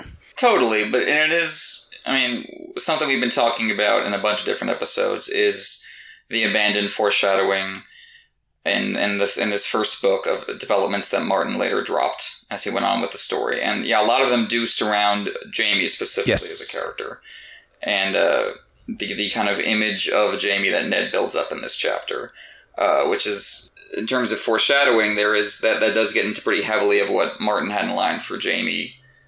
Uh, in the original pitch letter. Yeah. So in the original pitch letter, Martin has, and I, and I, f- I feel like I've read this before in previous podcasts, but it's quote, Jaime Lannister will follow Joffrey on the Iron Throne by the simple expedient of killing everyone ahead of him in the line of succession and blaming his brother Tyrion for the murders. Unquote. So uh, Ned has this whole soliloquy about to Robert talking about how he came into the iron into the throne room and he saw Jaime sitting high above everyone else on on the throne and was waiting for him to do something and finally he gets off the the throne and says oh I was just keeping it warm for Robert and it's supposed to be kind of this sinister foreshadowing it reads it rather it reads that it was supposed to be sinister foreshadowing of Jaime not just keeping the iron throne warm for Robert that he's eventually his plans were his desires were to sit the iron throne and become the king of Westeros and to follow Joffrey onto the Iron Throne as, as Martin originally had um, had done it. Uh, and we're going to talk about it a little bit in a little bit later uh, about how Martin writes a much more fulfilling and satisfying way that what what Jaime's sitting on the Iron Throne is is doing and Jaime's perspective on it. But here it, it kind of reads a bit more congruent with Martin's original letter, which has Jaime becoming king of the Seven Kingdoms uh, by killing everyone, and him sitting the Iron Throne at the end of Robert's Rebellion is foreshadowing a bit of, of that here. But in the end, it, it works out in a much better way than in, in the published version, especially as we get a Storm of Swords and Jaime's perspective on these events. Yeah, I think that's. I mean, these uh, the image of Jaime is something we'll get, get much more into as we go on with the series because it kind of keeps shifting uh, in people's memories of him, their present day interactions with him, and then when we get him as a POV in terms of what he thinks about them and his backstory. Uh, but you know, Ned, Ned and Jaime have such kind of different yet similar understandings of this event. It's obviously a primal scene for both of them, but as, as Jaime becomes a POV in his own right, that gets complicated. Yeah, you have this such the strong image in, in Ned's mind of, of how events unfolded, but once we get Jaime's POV, that really starts to get complicated. Yeah, you're right. It's uh, it's it's one of my favorite things about a song of ice and fire i just get giddy thinking about it um, in, in this chapter in Eddard 2 we get ned's perspective of jaime's kingslaying and he has this argument with robert where robert is yelling at, at or yelling it, it's an exclamation but it says robert said but i can imagine robert kind of roaring around but it, robert says again it's Robert's always too high in the volume knob. Yep. That's right. I'll, I'll try not to like blow our, our, listeners' ears out with Robert saying it, but it was seven hells. Someone had to kill Aerys. Robert said, reining his mount to a sudden halt beside an ancient barrow. If Jaime hadn't done it, it would have been left to you or me. And then Ned replies, We are not sworn brothers of the King's Guard. And then later in the conversation, you kind of get this real sense of Ned's disdain for Jaime, where Ned says, Aerys was dead on the floor, drowned in his own blood. His dragon skull stared down from the walls. Lannister's men were everywhere. Jaime wore the white cloak of the King's Guard over his golden armor. And eh, that, that imagery is just really kind of grounding us in in, Ned's strong disdain for Jaime here, because Ned seems to believe that Jaime had no right to murder Aerys because of his sworn loyalties to the king. He was of the king's guard, and morally, Jaime, in Ned's mind, had no right to kill the king he was sworn to, and uh, at least Ned seems to believe as much. But this kind of perspective makes a lot of sense to the character of Ned, who holds the twin virtues of loyalty and duty as among his highest virtues. But what's really great about A Song of Ice and Fire is that we actually get Jaime's perspective on these events in A Storm of Swords. We get entirely justified reasons, in my mind at least, for why Jaime became the Kingslayer. As he tells Brienne in that bath scene, that steamy bath scene at Harrenhal, Aerys had monstrous ambitions in mind. Quote, the traitors wanted my city, I heard him tell Rossart, but I'll give them naught but ashes. Let Robert be king over charred bones and cooked meat. The Targaryens never bury their dead, they burn them. Aerys meant to have the greatest funeral pyre of them all. So Jaime knew that Aerys was intending to burn King's Landing to the ground with wildfire and kill around 500,000 people.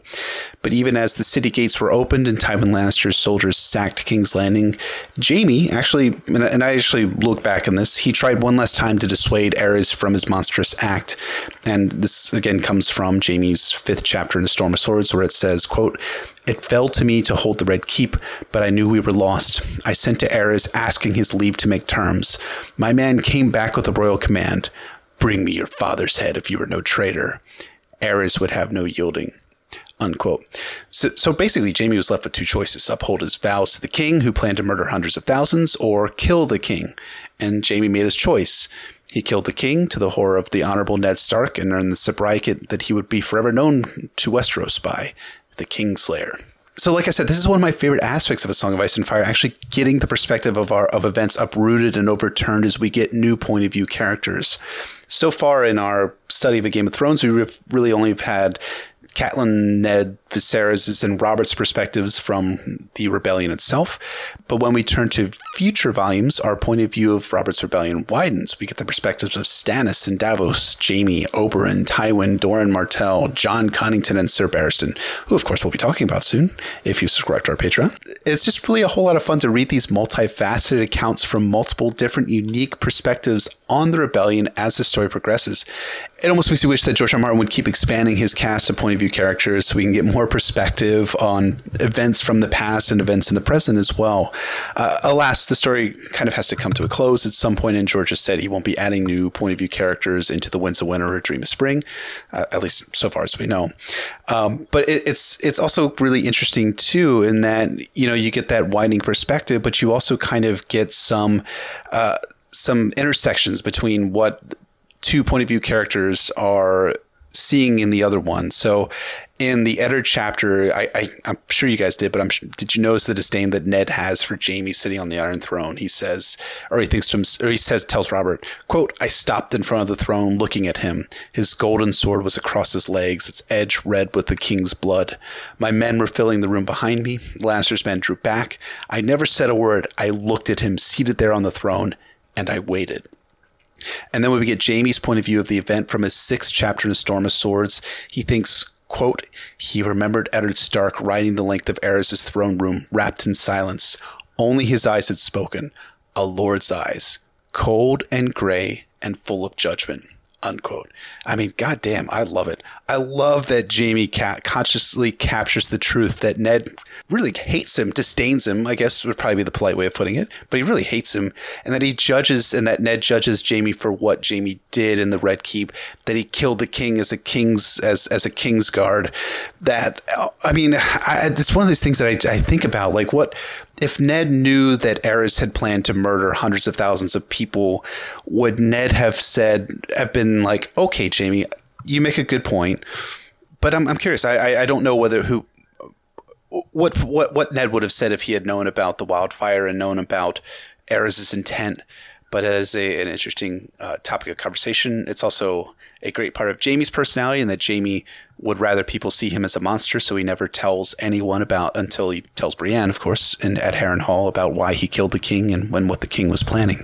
But you know, in the intersection of Ned and Jaime's point of view of what transpired in the Red Keep, we we do get a bit of object objectivity, not hashtag objectivity, but actual objectivity, where Jaime is rightly sensing out that Ned is Ned is judging him and Ned is.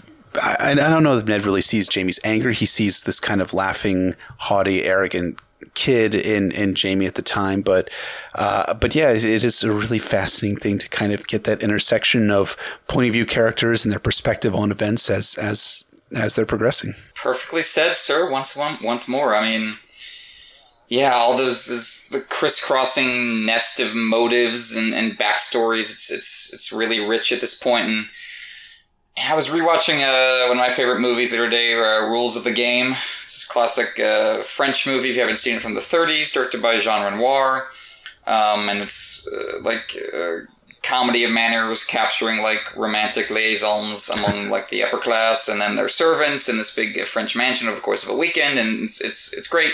And like, as a bunch of different characters, each with their own little plan. And there's a, a great line in the middle of it spoken by a character played by the director uh, and he says the the worst thing about life is that everyone has their reasons, and that that really that resonates to me across a Song of Ice and Fire. I mean, it resonates to me. I think a lot across a lot of stories and life itself, but a Song of Ice and Fire specifically in terms of moments like that where, yeah, the dreadful thing is that Ned is perfectly justified to think that what he did about Jaime, given what he knows, and that Jaime was perfectly justifiable in killing Aerys, given what he knew, and as it works out, that meant the two of them are going to be at cross purposes. And the sad thing is, is that there's so many good reasons for Ned and Jaime to not like each right. other.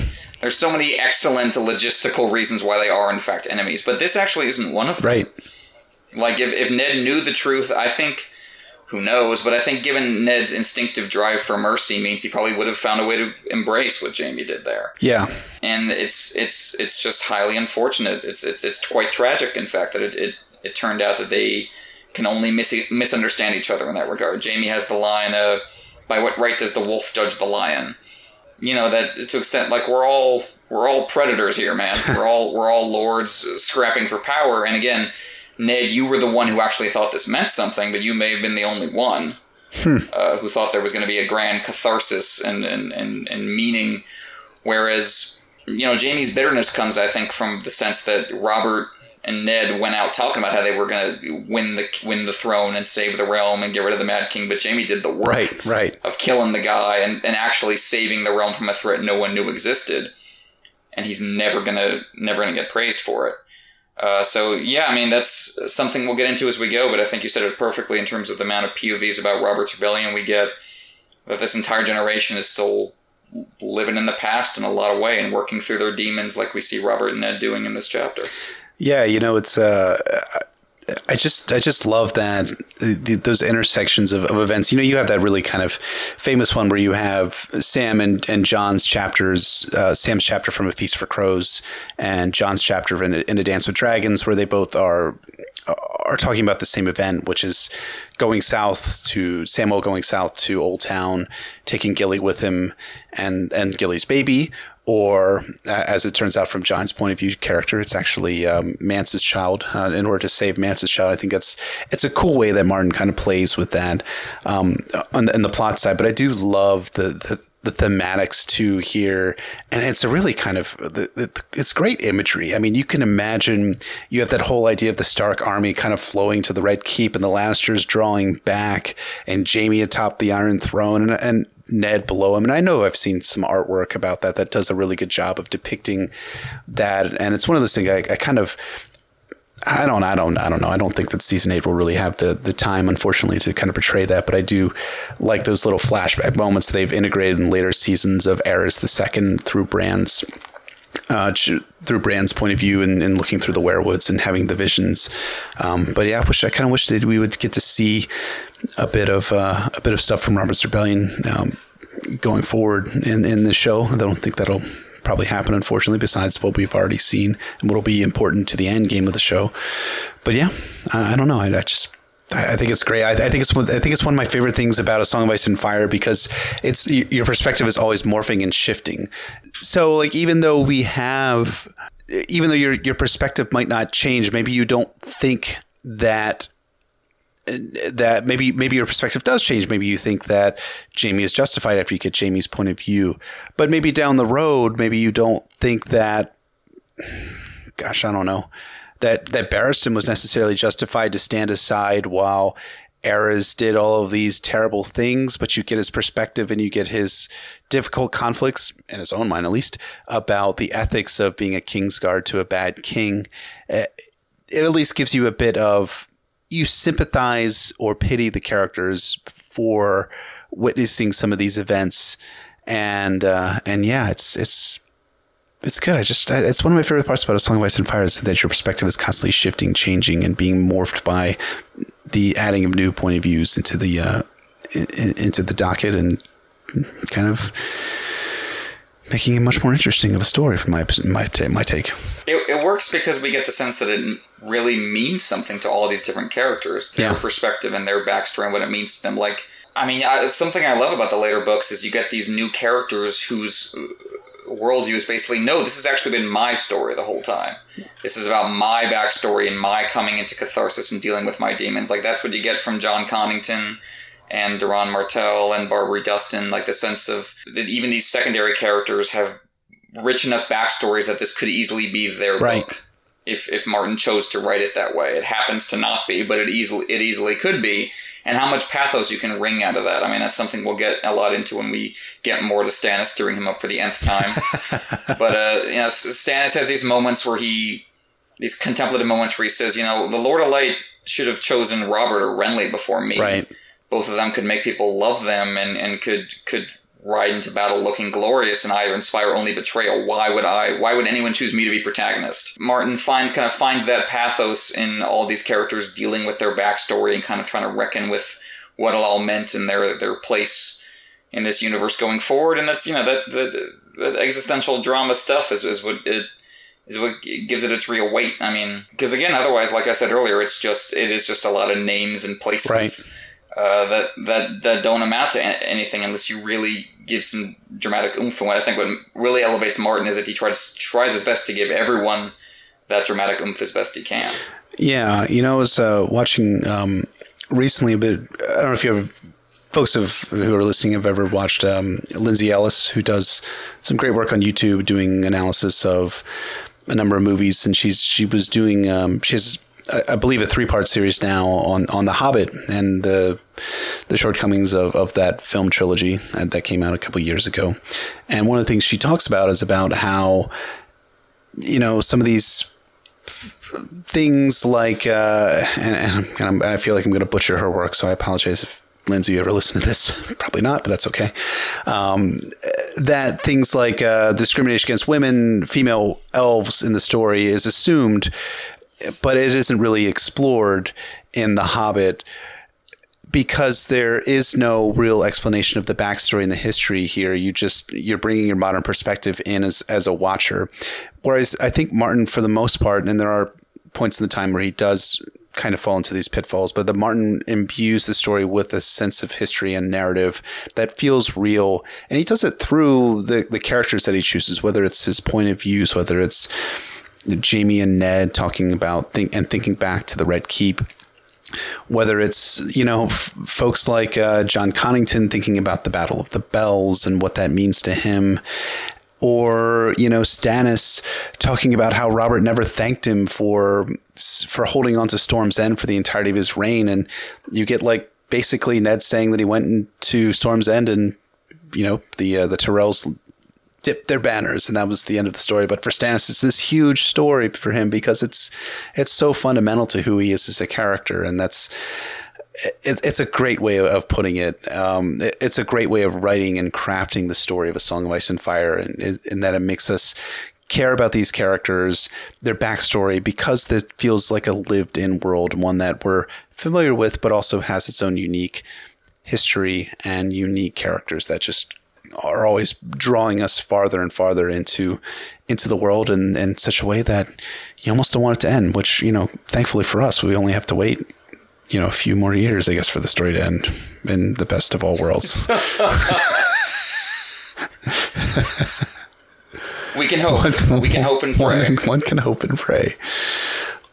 But I, I, couldn't summarize it better. I think that I think that's a that's a perfect capper on it right there. Yeah, man. Well, uh, thank you everyone for uh, for listening to this episode. It was a, a lot of fun to talk through a one of my favorite early chapters from A Song of Ice and Fire. It might not be Bran two, but it's definitely up there uh, in terms of interesting and engaging chapters. And uh, and yeah, we really appreciate everyone listening and rating and reviewing us and tweeting us. And uh, yeah, we got a lot of great feedback on the Daenerys episode. And thanks again to Eliana for joining us for that episode. Absolutely. You can find her at Arithmetric on Twitter. And uh, yeah, it was great having her on. Uh, we really enjoyed the feedback to Dany too. Uh, you can Obviously, find us at iTunes and uh, Podbean and SoundCloud. You can find us on social media at NotaCastASOIF. Our email is NotaCastASOIF at gmail.com. You can find me personally on Twitter at Poor Quentin or at poorquentin.tumblr.com. And you can find me at Poor. Freudian slip. Yeah, I'm not going to edit that out. Um, and you can find me at Brynden BFish on Twitter and Brynden BFish on Reddit. And my website is warsandpoliticsviceandfire.wordpress.com. And next week, we will be sticking in Westeros again, but we're going to be going north this time on another road trip with Tyrion and Jon Snow and some of the not so nice members of the Night's Watch, or soon to be members of the Night's Watch, on their way up to Castle Black. Yes, indeed. Road trip in the opposite direction. That's going to be a lot of fun. And uh, if you're uh, not on our Patreon yet, you can go check it out at patreon.com forward slash notacast. Uh, we're going to be recording our uh, patrons only episode on the fate of Sir Barristan Selmy.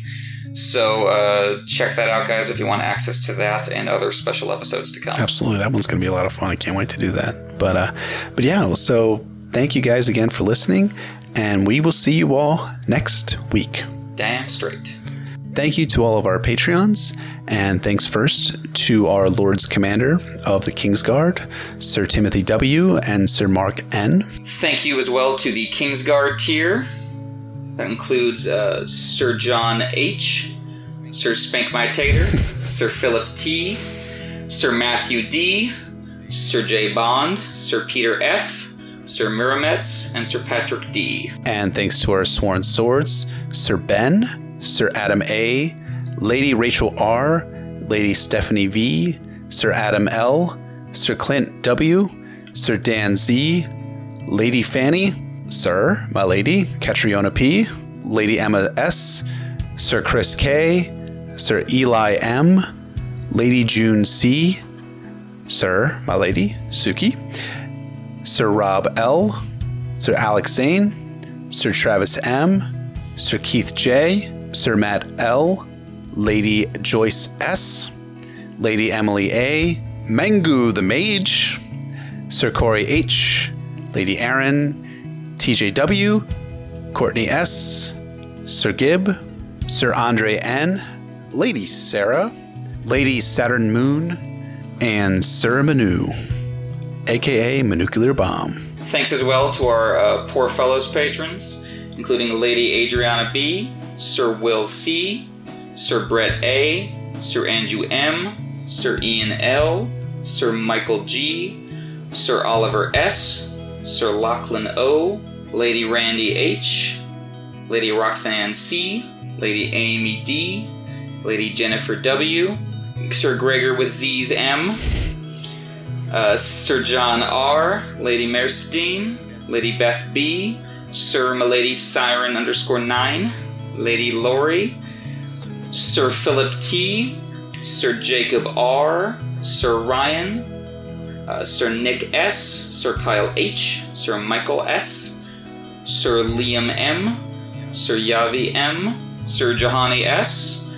Sir Patrick 84, uh, Sir Nikolai H, Sir Milady Jesse H, Sir Andrew Z, Sir Milady A. Sully, uh, Sir Alan C., Sir Milady Russian Machine Never Breaks, Lady Matija D., sorry if I butchered that, Sir Evan, Sir Clay S., Sir Milady Casey M., Sir Steve M., Sir Horsbane, Sir Stephen B., Lady Rita Unbound, Sir Joshua M., Sir Taylor O., Sir Tom F., Sir Jason P., Sir Ewan S., Sir Andrew G., Sir Alex A., Sir Paul R., Sir Michael D., Sir My Lady Ray of Light, uh, Sir Mark W., Sir Milady Lone Stark State, Sir Gary M., Sir Adam M., Sir Peter M., Sir Joseph S.,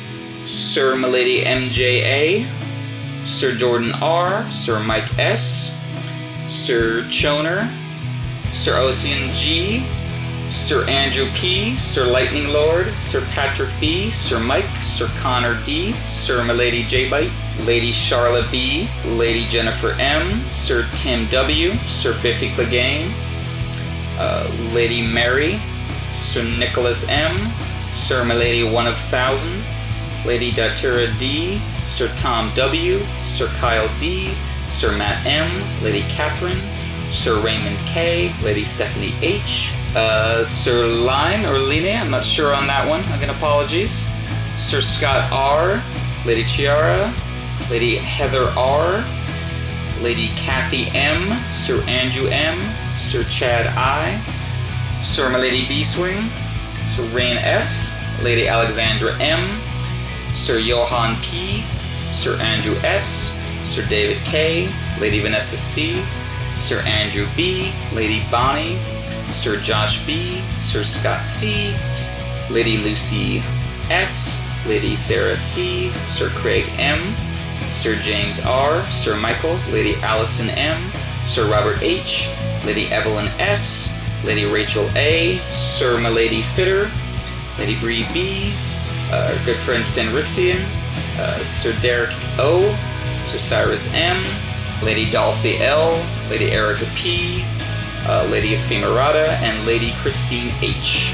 And for our Sparrows patrons, We wanted to thank Sir Lucifer Means Lightbringer, Lady Purple Kitty, Sir Bobby the Knight, Lady Stephanie B, Sir Geraldo B, Sir Mark L, Sir Tom, Sir Tan- Lady Tanfasy, Sir Gary G, Sir Edward H, Lady Francisca H, Sir Timothy U, Sir Daniel L, Sir, my lady, Red R, Sir Lucas K, Sir Rasmus B, Sir Robert M, Sir Simon A, Lady Lola P, Sir Jason M, Sir Peels P, Lady Lyre, Sir Kurt S, Lady Sarah L, Lady Sarah M, Sir Ryan N, Lady Sabrina S, Sir Stormtheus, Sir Ryan I, Lady Laura H, Sir Thomas W, Sir Roger the Knight, Sir, my lady, Kathy S, Christopher V,